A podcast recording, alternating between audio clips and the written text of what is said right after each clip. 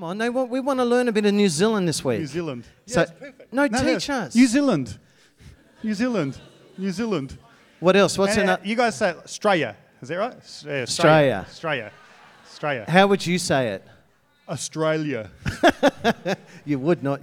no, it is. It's Australia. Okay. now, Sam, uh, we over the last ten years have been great too. We first met in Soul Survivor when Soul Survivor New Zealand was ministering, weren't we? We were, that's right. Yeah, yeah. Yes. Yes. But these days, uh, what's life? What uh, you're going to share a bit of your life tonight, but Yeah. uh, just to give us a snapshot, what what is life at the moment? Oh, here's my three kids. Okay. And my wife. Yes. No, that's the Soul Survivor slide. There we go.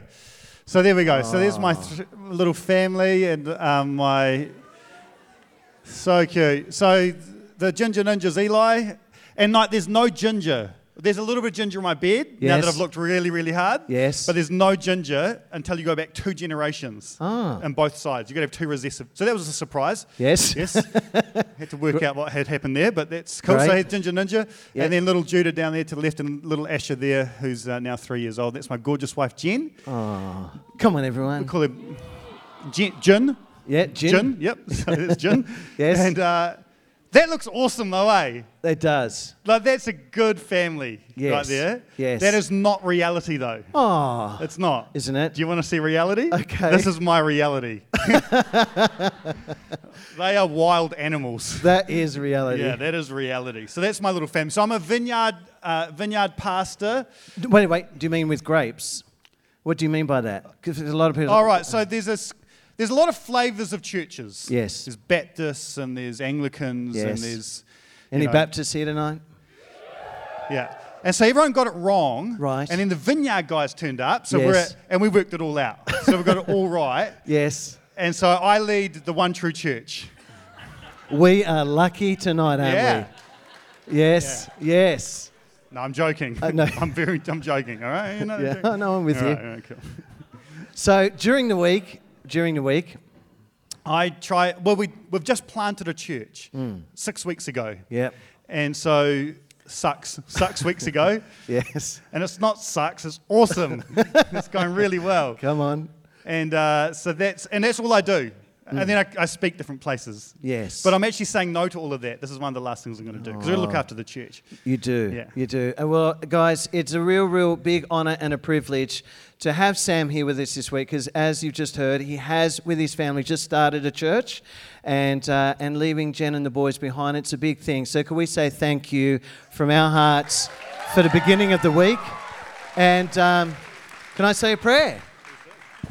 All right. Well, Father, we say thank you for Sam and thank you for Jen and the boys, and we lift them to you tonight. And Lord, as we come now to learn from you, come, Holy Spirit, in your word and through your servant Sam, in Jesus' name. Amen. Amen. This the theme verse that you guys have to be strong and courageous, that's kind of been like one of our theme verses over the last year and a half. And so when Matt said, Would you come over and speak? And our theme verse is be strong and courageous, I was like, Yes, I'm really keen. Now I had to run it past my wife because it's school holidays and she has to look after the children, but uh, she said yes as well. And so here we are.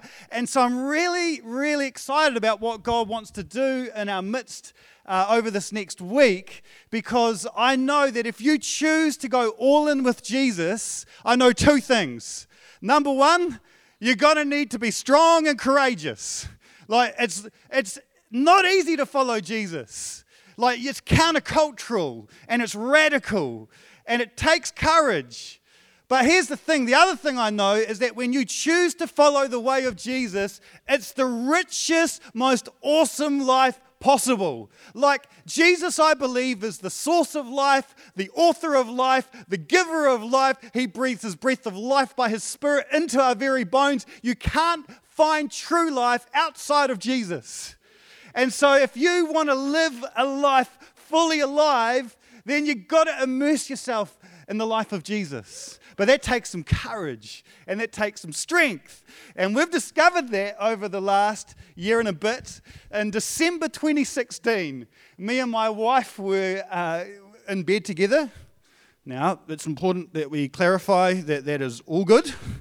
right? There's certain times that's not cool, but we've been married many years, had little babies and all the rest of it, so we're in bed together, and something to look forward to for many of you. Lots of fun. And um, anyway, let's just bring it back. Um, worth the wait, just quietly. And I was a virgin until my wedding night. How cool's that? Hey? Yeah, come on. How do we get there so quick? This is a massive tangent, man. All right, back on board.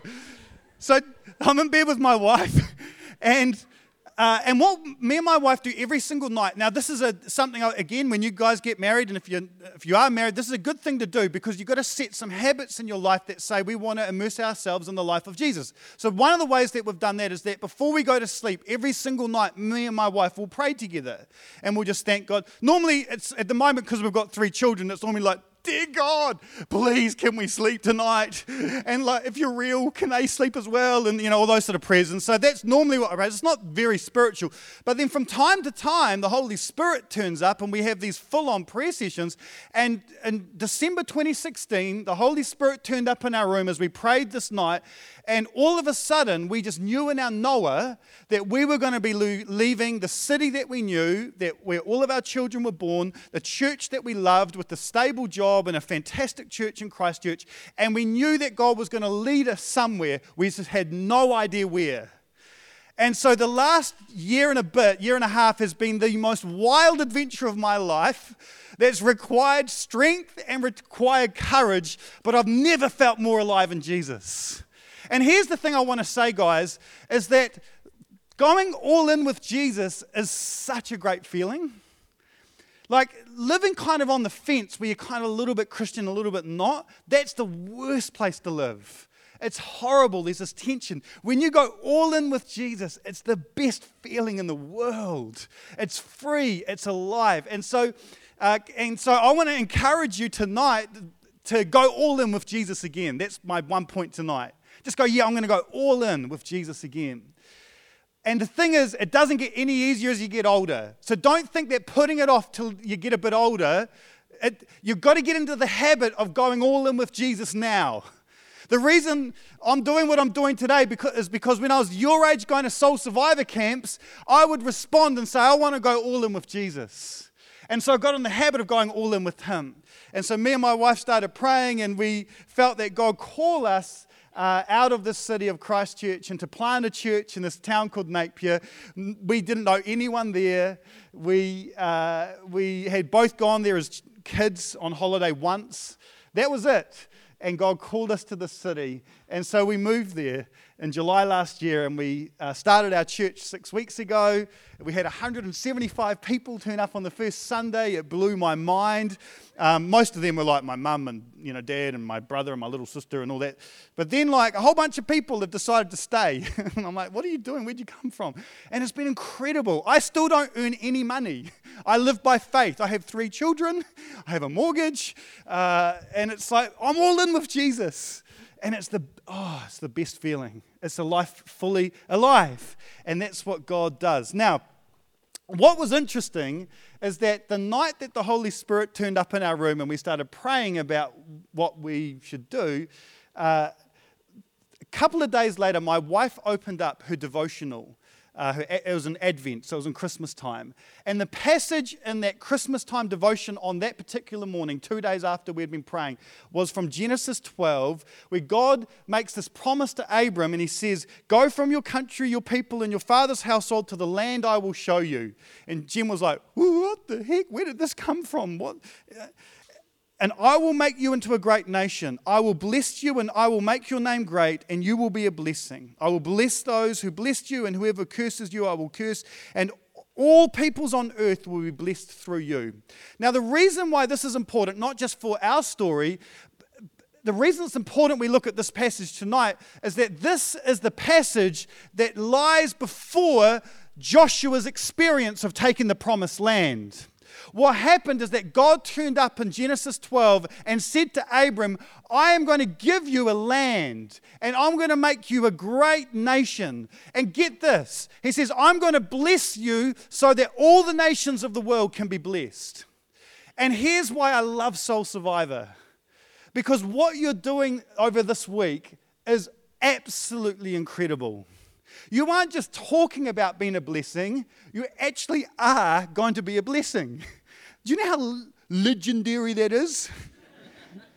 you guys are legends. You really are. You're legends. You're living legends. It's incredible. It's so countercultural. Now, I'm here this week with my best mate, Shannon. Me and my best mate Shannon, yeah, come on. Uh, me and my best mate Shannon, we've been best mates since, um, since we are like 11 or 12 and now he's gone to the dark side and lives in Melbourne. And, uh, and so like, I'm like, oh yeah, go the Bombers or whatever he's into now. And I'm like, oh, whatever. But what's cool is that we get to hang out uh, from time to time, and this is a, very, it's a great treat for me. We're at the back of the hall as you guys are worshiping, just going, this is the most countercultural group of people around. Like, you guys could be doing all sorts of things with your school holidays. And where are you? You're in a school hall. now, no, we're going to have prayer ministry later. So, you know, there may, some of you may need some therapy because that's the last place you want to be on a school holiday. But hey, that's all good. But here you are in the school hall worshiping Jesus. And you're going to go out tomorrow and you're going to bless people.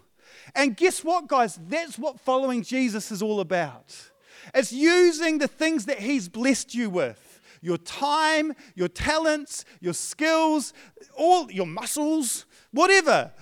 Everything He's given you. The most fulfilling, beautiful life possible is using those things to bless other people.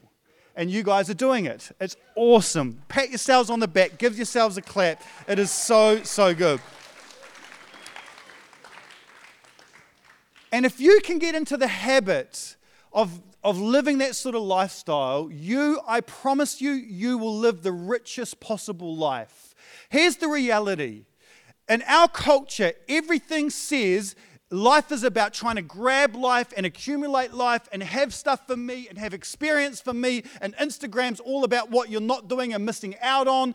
FOMO's a big deal. It's all, I'm going to try and I don't want to miss out.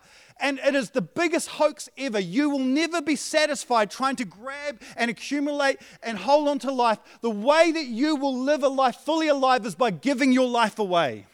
That's how you live a life fully alive. That's how it happens.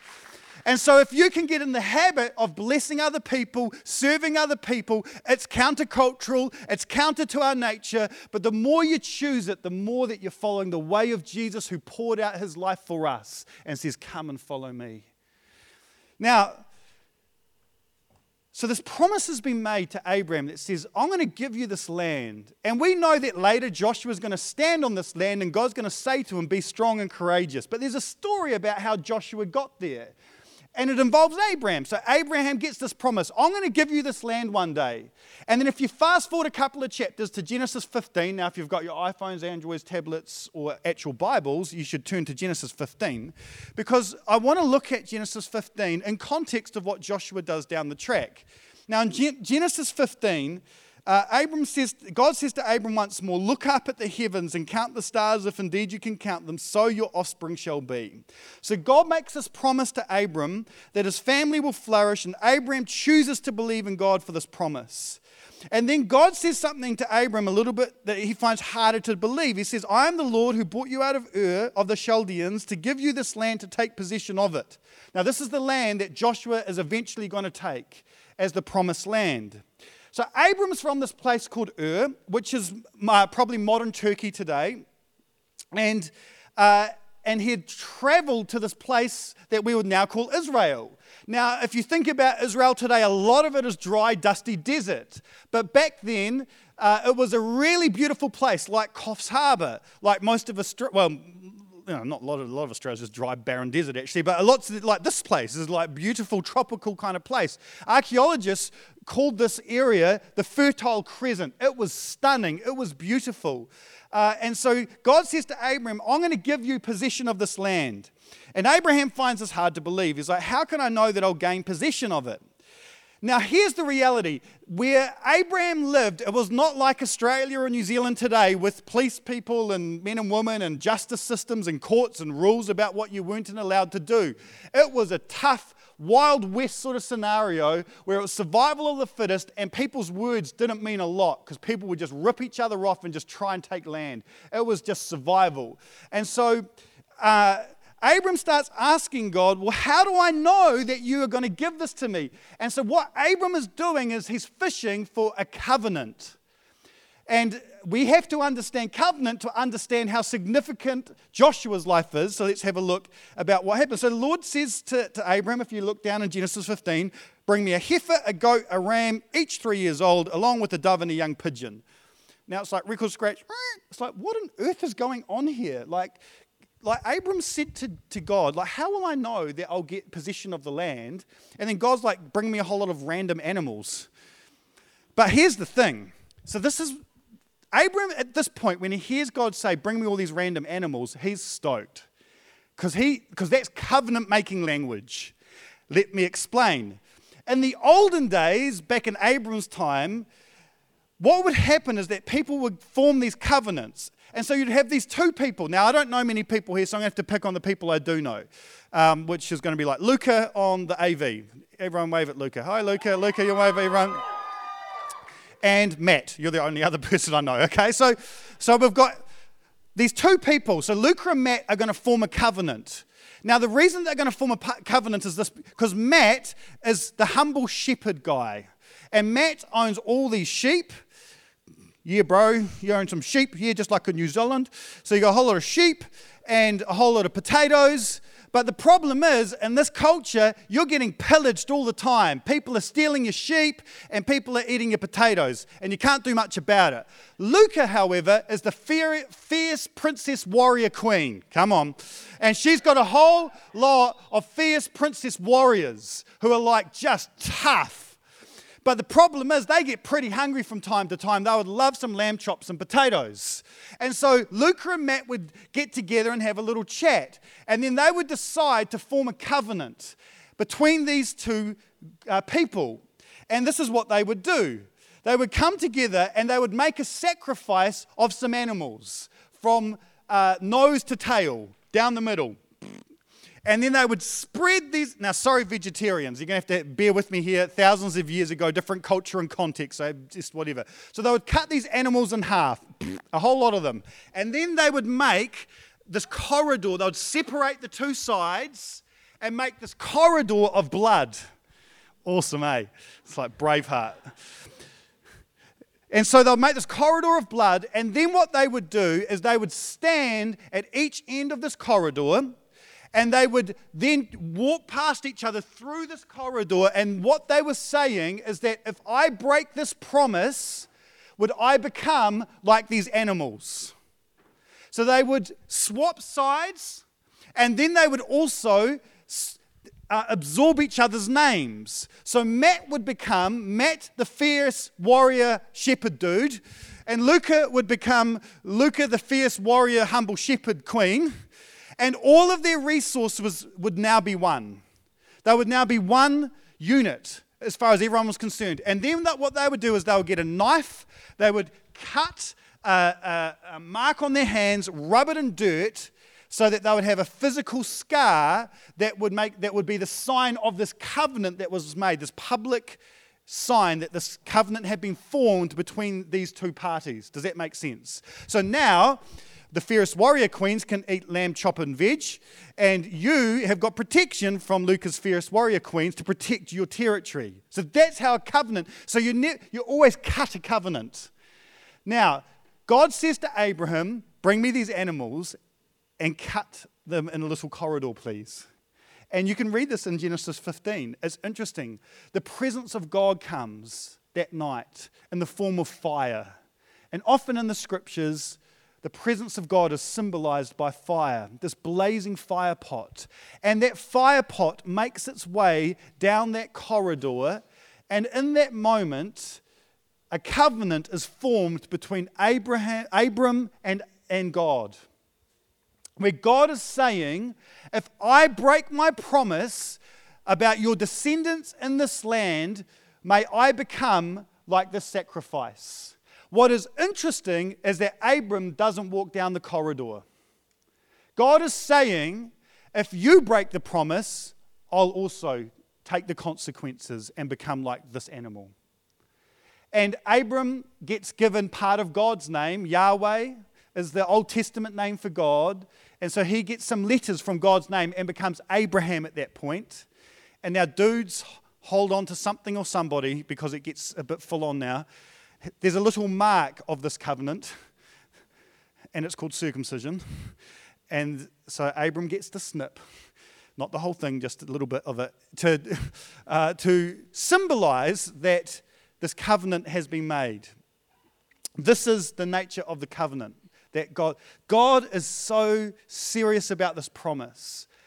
And then you fast forward, what happens? The Israelite nation emerges from Abraham and it flourishes under Joseph. And then hundreds of years pass in Egypt, and that group of people become enslaved because they're freaking out about the number of them. And then God, through Moses, sets them free and, and leads them into the wilderness they, uh, fast forwarding a lot of scripture here, they walk around the wilderness for 40 years learning to be God's people. And eventually they come to this great promised land where Joshua is standing there as uh, he's taken over from Moses and he sees this land. And God says to him in Joshua 1, verse 5 to 6 No one will be able to stand against you all the days of your life. As I was with Moses, so I will be with you. I will never leave you nor forsake you. Be strong and courageous, because you will lead these people to inherit the land I swore to their ancestors to give them. This is the moment when it all starts to happen. It's wild it's going to be crazy, Joshua. You've got to go through the Jordan River. You've got to take the city of Jericho. You've got a whole lot of battles in front of you. But if you're strong and courageous, I will fulfill my promises through you. And he does. And we're going to explore that over the coming days. But I just want to just take a little quick detour before we come into land. In the New Testament, we read about God cutting a new covenant. And this time, the covenant isn't between God and the Jewish people, but between God and every single person. And Jesus is the sacrifice. He's the covenant, He's the sacrifice. And the cross is the corridor, and the nail wounds on His hands are the physical signs that a covenant has been made. And here's the good news of the new covenant that's been made through Jesus' blood is that we, here's the deal God gets everything that we've got. Not a lot, okay? Like, here's some sin, and here's some shame, and here's some guilt, and here's some regrets, and here's a little bit of money, and here's a little, you know, I've got a pot belly now, so, you know, here's my 100 kilos of me, and whatever. It's like, here's me, and here's, and then in return, I get everything that God's got. Everything. And I get His holiness, I get His righteousness, I get His life. I get his freedom. I get his healing. There's been a new covenant cut. And guess what? There's a new promised land that we are all invited to step into. And you know what that land is? It's places like Coffs Harbour, Sydney, your school. There's land that God wants to give you. And there are people that live in those places that you're going to bless. That's what we do as we follow Jesus. That's the whole idea. It takes courage. And here's the cool thing, though, and I come into land with this is that it takes courage to follow Jesus, but here's the thing He also gives us courage. So it's not like I have to go, please God, you know. It's like there's these little steps that we take with Jesus, and then He comes by His Spirit and fills us with life, and He fills us with the courage we need to live this countercultural, revolutionary lifestyle. He empowers us to do it. And you know what it requires from us? It just requires us saying yes to Him. I'm in. I'm all in. You know, I've got, as I said, three little boys, and I love them to bits. I'm already missing them, and it's day one, so, you know, we've got to hold on for the ride. They're just my treasures. I love them so much. And my eldest boy, as I mentioned, was called Eli, and he's seven years old. And uh, he's just the, great, the greatest joy in my little life. I love Eli so much. And I love it because I know that he trusts me as his dad. And so we go to the park all the time. Like when you're a dad, pretty much all you do is you go to parks and, and cafes that sell fluffies. Like that's pretty much my life outside of church world. Uh, and so, you know, you've got to make it fun at parks if you're a dad. Otherwise, you're going to get a bit bored and, you know. So I love egging them on to do things that mum sometimes gets a bit worried about. And uh, there's this little picture I've got of Eli at the park with me the other day. And uh, I love this photo because there's this flying fox around the corner from where we used to live. And what, Eli one day went up there and I brought the flying fox up and then it had kind of hit, didn't quite grab it and it kind of ran away. And then it was like he's just standing there and I'm kind of at the bottom and we're both thinking, mm, wait a minute. And so I'm like, he's like, and I was like, why don't you jump? I'll catch you. And he's so he's standing at the edge of this thing, and it's like, and I could just see him like just trying to suss it out, like, ooh, this is a bit scary. But here's the thing he trusts his dad. And so I love this photo to bits. It's the most beautiful expression of trust I could show you. Look at that. His little leg is just touching the edge of the wood, but he's fully committed. He's all in. And I love his face. I know it's, there's a shadow there, but you can just see he's smiling from ear to ear. He's fully alive. He's all in. He's completely trusting his dad. And I'd catch him most of the time. No, I catch him. and I catch him. Every time I would catch him. He's starting to get big. whoa. Here's the thing, guys. I want to challenge you tonight to go all in with Jesus again. Some of you, I could just tell as you as we've been worshiping Jesus tonight, that some of you are all in. And, uh, and go for it, guys. I've got all my job and Matt's jobs and everyone's job to get our pom poms out for you and go, go, you can do it. Follow Jesus. It's so worth it. It's really cool. Whatever. Some of you tonight have turned up and, and you know you're not all in. But even as I'm saying, go all in, there's something in you that's like, yes, I want to go all in. And I want to encourage you tonight to be strong and to be courageous and to say yes to Jesus. I'm all in. Because if you want to do anything of significance for Jesus, then you've got to get used to the feeling of being strong and courageous and choosing the way of Jesus. This is what it feels like to follow him. And if there's been areas of your life that you've kind of gone, I want you, Jesus, in this part of my life, like on Sunday or youth group, but I don't want you on Friday night or these other places. How about tonight you go, I'm all in again? I'm all in every part of my life, Lord. You are welcome to be Lord of it all. And here's why because I trust in you. I trust in your character, your nature, that you're a good father, that you're for me, you're not against me. As I said earlier, that you're the source of life, you're the giver of life, you're the bringer of life, and your desire for me is to know life in all of its fullness. That's what He wants for every single one of us. And so I want to encourage you tonight to go all in with Jesus, to jump off the platform and to say yes to Him. How about we stand together? Matt, do you want to come up and let's just invite the Spirit of God to come and minister to us and stir us and encourage us.